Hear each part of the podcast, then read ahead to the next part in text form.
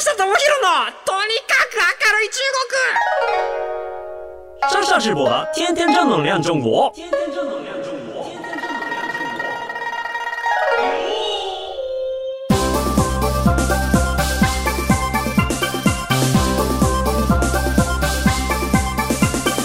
シャシメネシメン大家好，我是上少直播。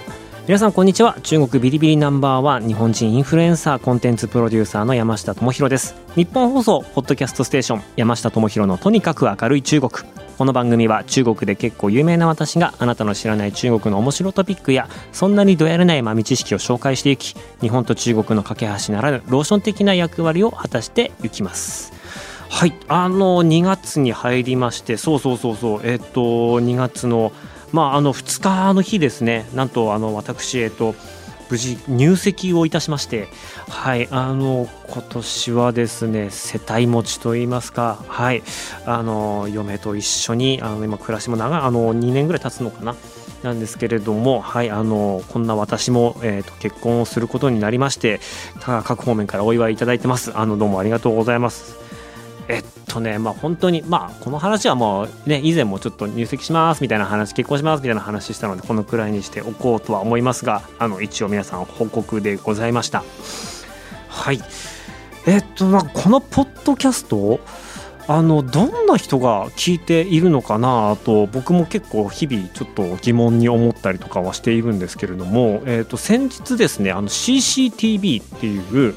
いわゆるその中国の NHK の、えーと、放送局がありまして、えーと、渋谷にあの日本の放送局があるんですよね。で、えーとまあ、中国情報の発信してたりとか、えー、とあとはまあその中国の映像をこう他の局に流したりとかまあ、放送局日本の支局があって、まあ、そこで日本のロケ映像を撮って中国に送ったりとかあるんですけれども、まあ、そこのあの企画部長とちょっとお話しすることがありまして、あのー、毎週楽しみに聞いておりますとえっと思って そんな人も聞いててくれるんだっていうことで、まあ、本当にねあの、まあ、中国のことをしっかり調べてあの発信していただいてありがとうございますみたいなことを言っていただきましていやいやいやいや本当にちょっとこれ下手なこと言えないなっていうのはあるんですけれども、まあ、あの僕の原理原則はやっぱりこうフラットにできるだけ中立に、はい、いいところも課題もねあの紹介していけたらいいなと思っているところでございます。はいということで今日はですね、あのー、テーマはこちらでいきたいと思います。中国の広告事情中国のま最新広告っていうところでちょっとお話ししていきたいなと思います。やっぱりまああの僕らなんかは中国向けにこう映像を作ったりとか SNS やったりするのでいろんなまあ企業さんから広告のお話が来たりですとか、まあ、自分たちが広告売ったりとかするんですけれども、えっと、今まで中国ってやっぱりそのなんか物を広めようと思った時にとにかく、えっと、お得現金配る割引するみたいなプロモーションが、まあ、ほぼほぼ全てだったんですよ。要はその動画の中のその関連性っていうよりもとにかく有名な人のチャンネルの中でブランドのロゴを出すブランドの名前を出すっていういわゆる、えーとまあ、露出を高めるっていうことが、まあ、最大の KPI みたいな形になっていたのが中国の,、まあその2010年代の広告だったんですね。うん、それが結構変わってきていますよっていう話で2021年の重大広告っていう記事が上がっていたんですね。でこの中であいいなと思う広告があるのでこれは今日ちょっとあの紹介していきたいと思います。そう中国で評価される企業広告って一体どんなものなんでしょうっていう話ですね。でまあ日本だとやっぱりですねあのまあ圧倒的にこうエモいと言われるポカリスエットの CM あれは毎回新作が出るたび話題になったりとかしますし日本であとすげえなと思うのは外国に行って初めて気づいたんですけれどもメロディーに乗せるやつめちゃめちゃ日本ってうまいっすよね。ああいうのってサウンドロゴになってるじゃないですか。あれね中国にないんですよ。やっぱりこうメロディーに乗せて覚えやすくあの企業の、えーと名前を入れてやっていくっていうのは日本ならではの文化でこれ中国に当てはめたらいけんじゃねえかなと思うんですけれどもでもやっぱこう日本独特なものなんだなっていうのが海外に行って、えー、初めて気づいたところです。やっぱりねどうしてもこう歌っちゃったり口ずさんじゃったりしますもんね。まあ、なので結構あの日本だと音楽音に乗せて、えーと、企業の、まあ、訴求していくっていうところがあったりとかしてこれは中国ないなってやつとか、まあ、中国でねあの最近流行ったのがあのファンタの3年なんとか組なんとか先生みたいなやつすっげえ古いやつなんですけど覚えてますかね？なんかあれもここ2年ぐらい前にバズったりとかして日本の面白い CM があるみたいな。昔のやつがこう掘り起こされてやっていくあの、まあ、バズったりとかもしていましたね。まあでも日本の、まあ、最近の広告事情みたいなところで言ったら私も結構広告業界の友達とかがいたりするんで、えー、とお話は聞いたりするんですけれども最近だと意見広告とか、まあ、そういった企業の姿勢みたいなものを伝えることで、まあ、あの社会的な共感を得ていくというような広告の方法っていうのがありますよね。あとはまあ事前事業やったりとかアートとかに力入れてやっていくような CSR っていう、まあ、企業の社会貢献みたいなところで、えーとまあ、企業の認知度を上げていく、まあ、少年野球とかね少年サッカーのまあコンテストあのトーナメントか主催したりとか、ね、ライオンズクラブとかもあったりしますもんね。なんかそういう風にしてやっていくんですよ。でも、まあ、今って結構トレンドが少しずつ、まあ、安いとか早いとかっていうところよりもその会社の姿勢が好きだから応援の意味も込めて商品購入するみたいなことが、まあ、いわゆるその SDGs とかね、えー、とそういった、まああの、脱炭素とかも含めて、まあ、そういうような、えー、と地球に優しいことやってる社会に対していいことやってるから応援するよみたいなところが少しずつ増えてきているんじゃないかなと思うんですよ。でも好きな企業好きなメーカーってありますかって言われたら結構そういえばないなみたいな感じじゃないですかね。あのなんか普通に暮らしてるとその企業が普段どういう社会的な意義のあることやってるかなってなかなか追わないですしピンとこない。例えば水って言ってもなんかコカ・コーラのイロハスとサントリーの天然水とどこぞにあるこう無名のあの水。何基準で選びます？値段で選ぶこともあったりなんとなくコカ・コーラかなとかなんとなくサントリーかなみたいなところがあると思うんですけれどもやっぱりこうなんか僕もこうサントリーさんの CM とかって受けた時あの受けた時にやっぱりそのいろいろプレゼンテーションしてくれるんですよね。サントリーっていう会社はこういうところにこだわっていてこういうようなことをやっているからこの商品が生まれてこれを推したいんですっていうようなところ。例えばサントリーさんでいうと森を作ってるんですよね。あの水をまあ商品にしている分、まあ、蛇口ひねれば出てくる水なんだけれどもそうじゃなくて、えーと、美味しい水を作る環境っていうのを、えーと、実際に自分たちで守っていかなきゃないし作っていかなきゃないと。で、えーと、今やってるのがサントリー天然水の森っていう事業で日本各地に21カ所総面積は1万2000ヘクタールの規模で、えっとまあ、森を育てたり、えっと、森に住んでいる動物だったりとか環境だったりとか植樹とかもやってあ美味しい水が生まれる環境っていうのを作っていると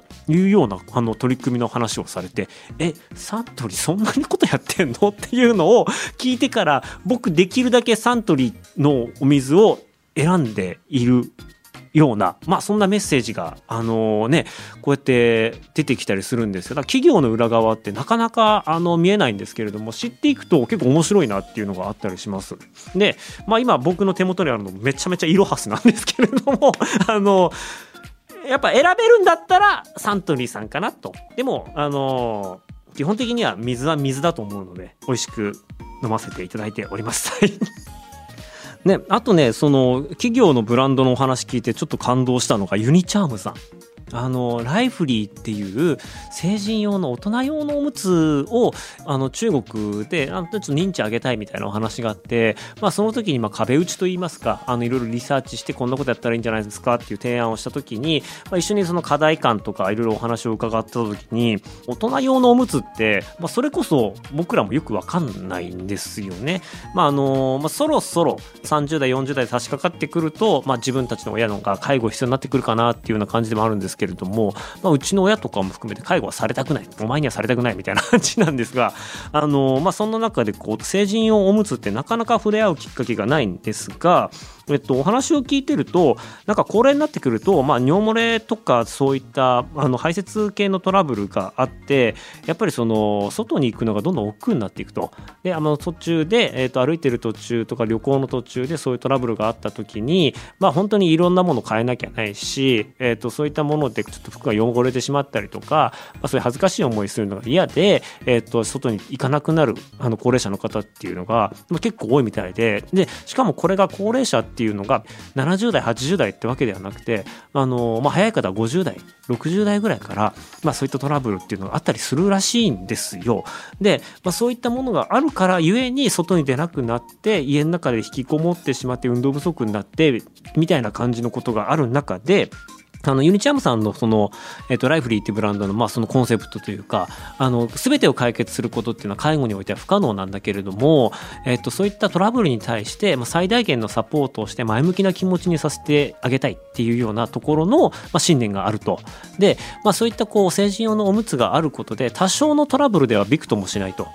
その場ではあのちょっと出てしまっても旅行を続けることができる外出することができるということで非常にありがたがられている商品なんですと。でただ中国にはあのこのレベルの履き心地だったりとか吸水性だったりとかにこだわったものがなくてで、えっと、偽物が横行していると。で偽物を着ているとやっぱその肌がかぶれてしまったりとか実際に漏れ出てしまったりとかっていうこともあったりするのでなんとかこの、えっと、偽物の模造品を退治しながら自分たちたちのブランドを広く知れ渡ってほしいんです。そうすることで、まあ、中国の中国ってまだまだ介護進んでないんですけれども介護を進んでない中国の、まあ、ご老人の方年齢層の高い方々に、まあ、あのそういった悩みで外出したくなくなるっていう悩みを解決させたいんですみたいな話を聞いてからもうユニチャームの僕の中での株が上がりまくって。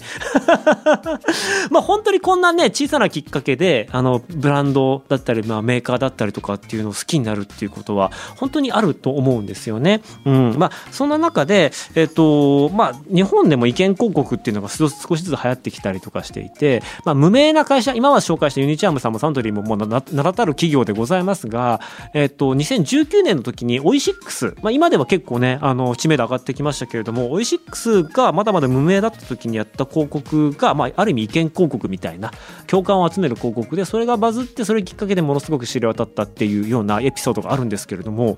これ皆さんご存知ですかね？春日部の駅にクレヨンしんちゃんを使った広告を出したんですよ。で、クレヨンしんちゃんが喋っている体で、母ちゃんの夏休みはいつなんだろう？っていうようなそのお母さんってすげえ働いてるよね。お母さんありがとうって母の日にそういう意見広告出したんですね。でオイシックスっていうのは、えっとまあ、ご存知の方もいるかと思うんですけれども材料が全て切れててあとはもう鍋に行って焼くだけとか、えっと、煮るだけとかっていう、まあ、そのお母さんの料理の手間をこう省いていく、まあ、料理パック食材パックを売っているところなんで、まあ、これでお母さんもうちょっと楽してねっていうようなあの意図で、まあ、春日部しんちゃんのいる春日部のところだったり、あの、北千住とかっていうところで、もう東京の都心じゃないところに広告出したら、それが SNS でめちゃめちゃバズって一気に知名度上がったっていう。結局、その日本のマスメディアだったりとか、都心部の高い、広告単価の高いとこに看板が出さなくても、まあ地方の、まあちっちゃいその埼玉とか北千住とか、ちょっと都心部ではないところの媒体を使って、あの都心部に、えー、広告出しているところよりもそれよりも強い効果を出しましたっていうところで言うとなんかその従来の、えーと、広告のやり方っていうのが、まあ、日本でも変わってきていますっていうのが、まあ、前段階のお話です。はい、なので結論として共感得られて、まあ、あの IP のコラボとの相性も良くてそういったようなことができたっていうのがやっぱこう、まあ、新しい広告のあり方っていうところなんですね。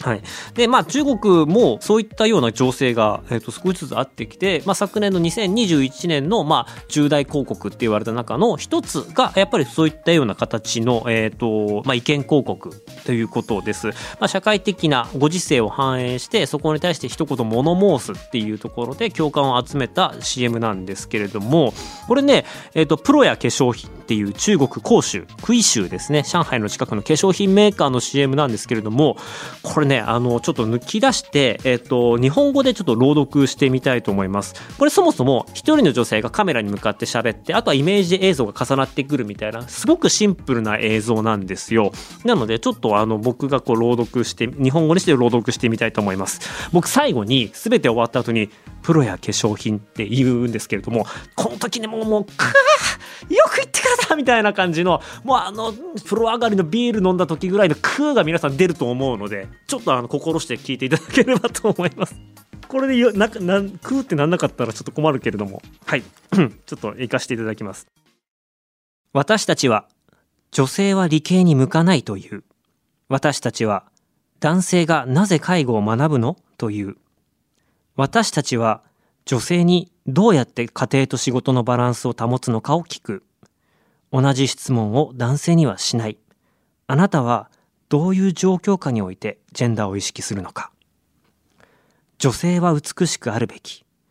男性は仕事に精を出すべき。ボクシングをやる女性は嫁にはいけない。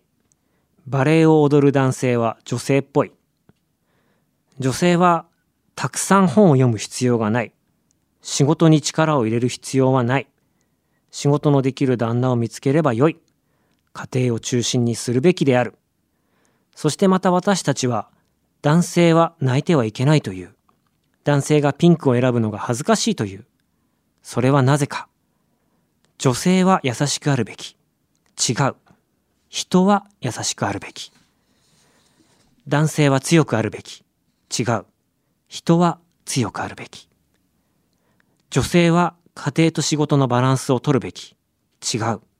人は家庭と仕事のバランスを取るべき。男は泣いてはいけない。違う。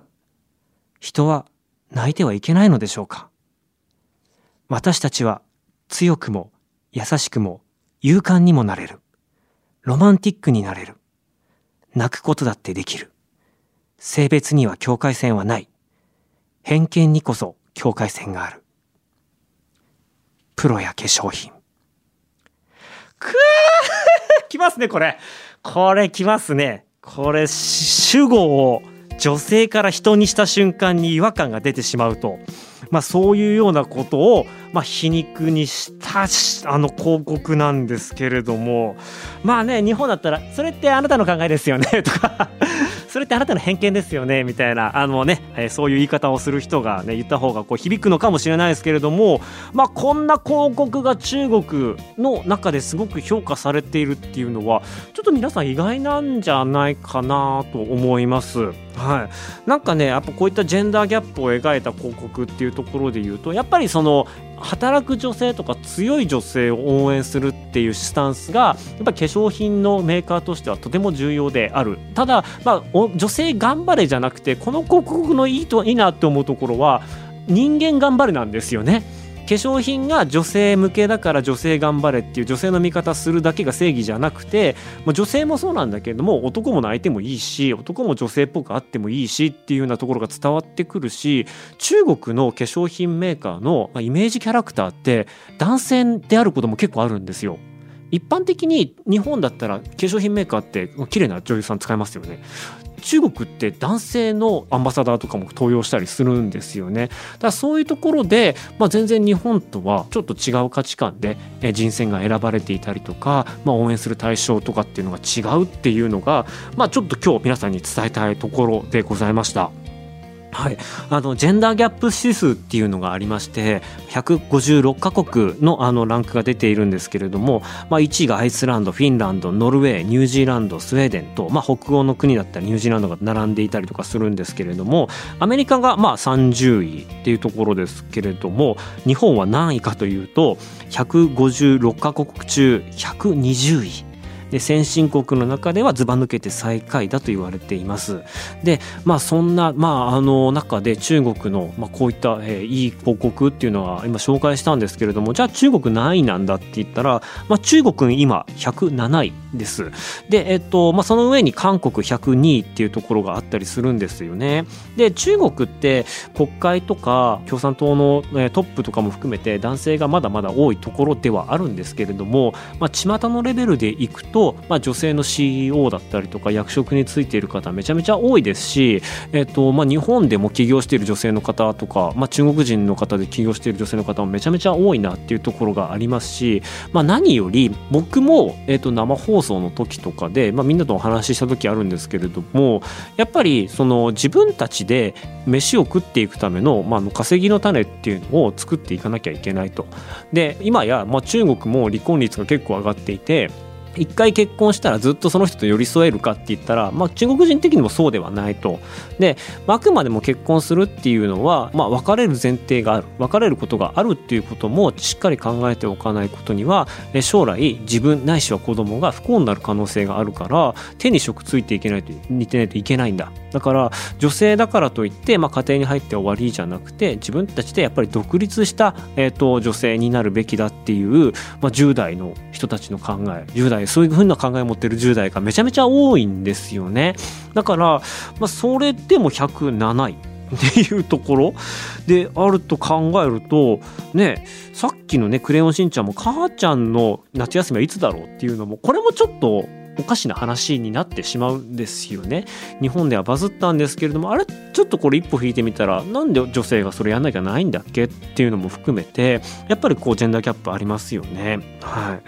あのあとは僕もその友達と中国のスタッフと話をしててちょっとドラマの原案というかこんなストーリーどうだみたいな話をもうみんなでブレストしてる時に、まあ、女の人がちょっと好きな男の人を振り向かせるために、まあ、髪を切るとか。化粧を変えるみたいなそんなのどう？みたいな話をしたらいやもうそんなもん炎上しますよと。なんでそんな男のために変えなきゃないんですかと めっちゃ怒られたことがあるんですよ。もうこれもあの2年ぐらい前かな。あの違うんですもうあの化粧は自分が自己満足のために自分が美しいと思うから化粧をするし髪型も自分がいいと思うから髪を変えるし髪の色とかタトゥーも自分がいいと思ってやるから別に誰かその好きな人のためにやるような必要はないんですよと。ね、あのそんなに怒るとは思ってなかったんですけれども多分それを僕が中国行ったばっかりの2012年とか13年くらいに行ったら多分そんな反応なかったはずなんですよ。でつまり僕が言いたいのは多分ねここ10年ぐらいで中国の、まあ、女性の立場っていうのは、まあ、急速に上がったなっていうのがあります。でそれはおそらく、えーと、いろんな市場だったりとか、まあ、新しい IT 分野とかっていうところが既得権益がそもそもなかったっていうところで女性がどんどんスムーズに入っていけたっていうところもあるのかなと思います。今やもうやっぱ女性中国の女性は力強くあるべきだっていうところもありますし、まあ、そんな中でこういうような広告のメッセージっていうのが非常に心を打つというようなあの、まあ、一個中国の事例でした。意外とこういった広告が社会問題とかを映す鏡になってくると広告1個取り上げて紹介するだけでも結構面白いあの内容になるなと思って思いました。だから最初はなんか僕10個をダイジェストで紹介しようかなと思ったんですけれどもまず1個目これで結構深掘りできたんでちょっと回数分けて、まあ、あの次回以降も中国でこんな広告があるんですよみたいな話をしていけたらいいなと思っています。面白いですね。やっぱ広告ってやっぱりその土地その土地のトレンドを表しているので、はい、なんか意外と広告から見えるその国の情勢っていうのが新鮮だなっていうのを今感じたところです。まあこういうようなトレンドが分かっていればまああのね日本から中国に進出するっていう時にあそうか中国では今こういう強い女性がキーワードなんだなとか男女平等っていうのがキーワードなんだなっていうのが分かっていると地雷踏みづらいかなと思っています。もしよければ参考にしていただければと思います。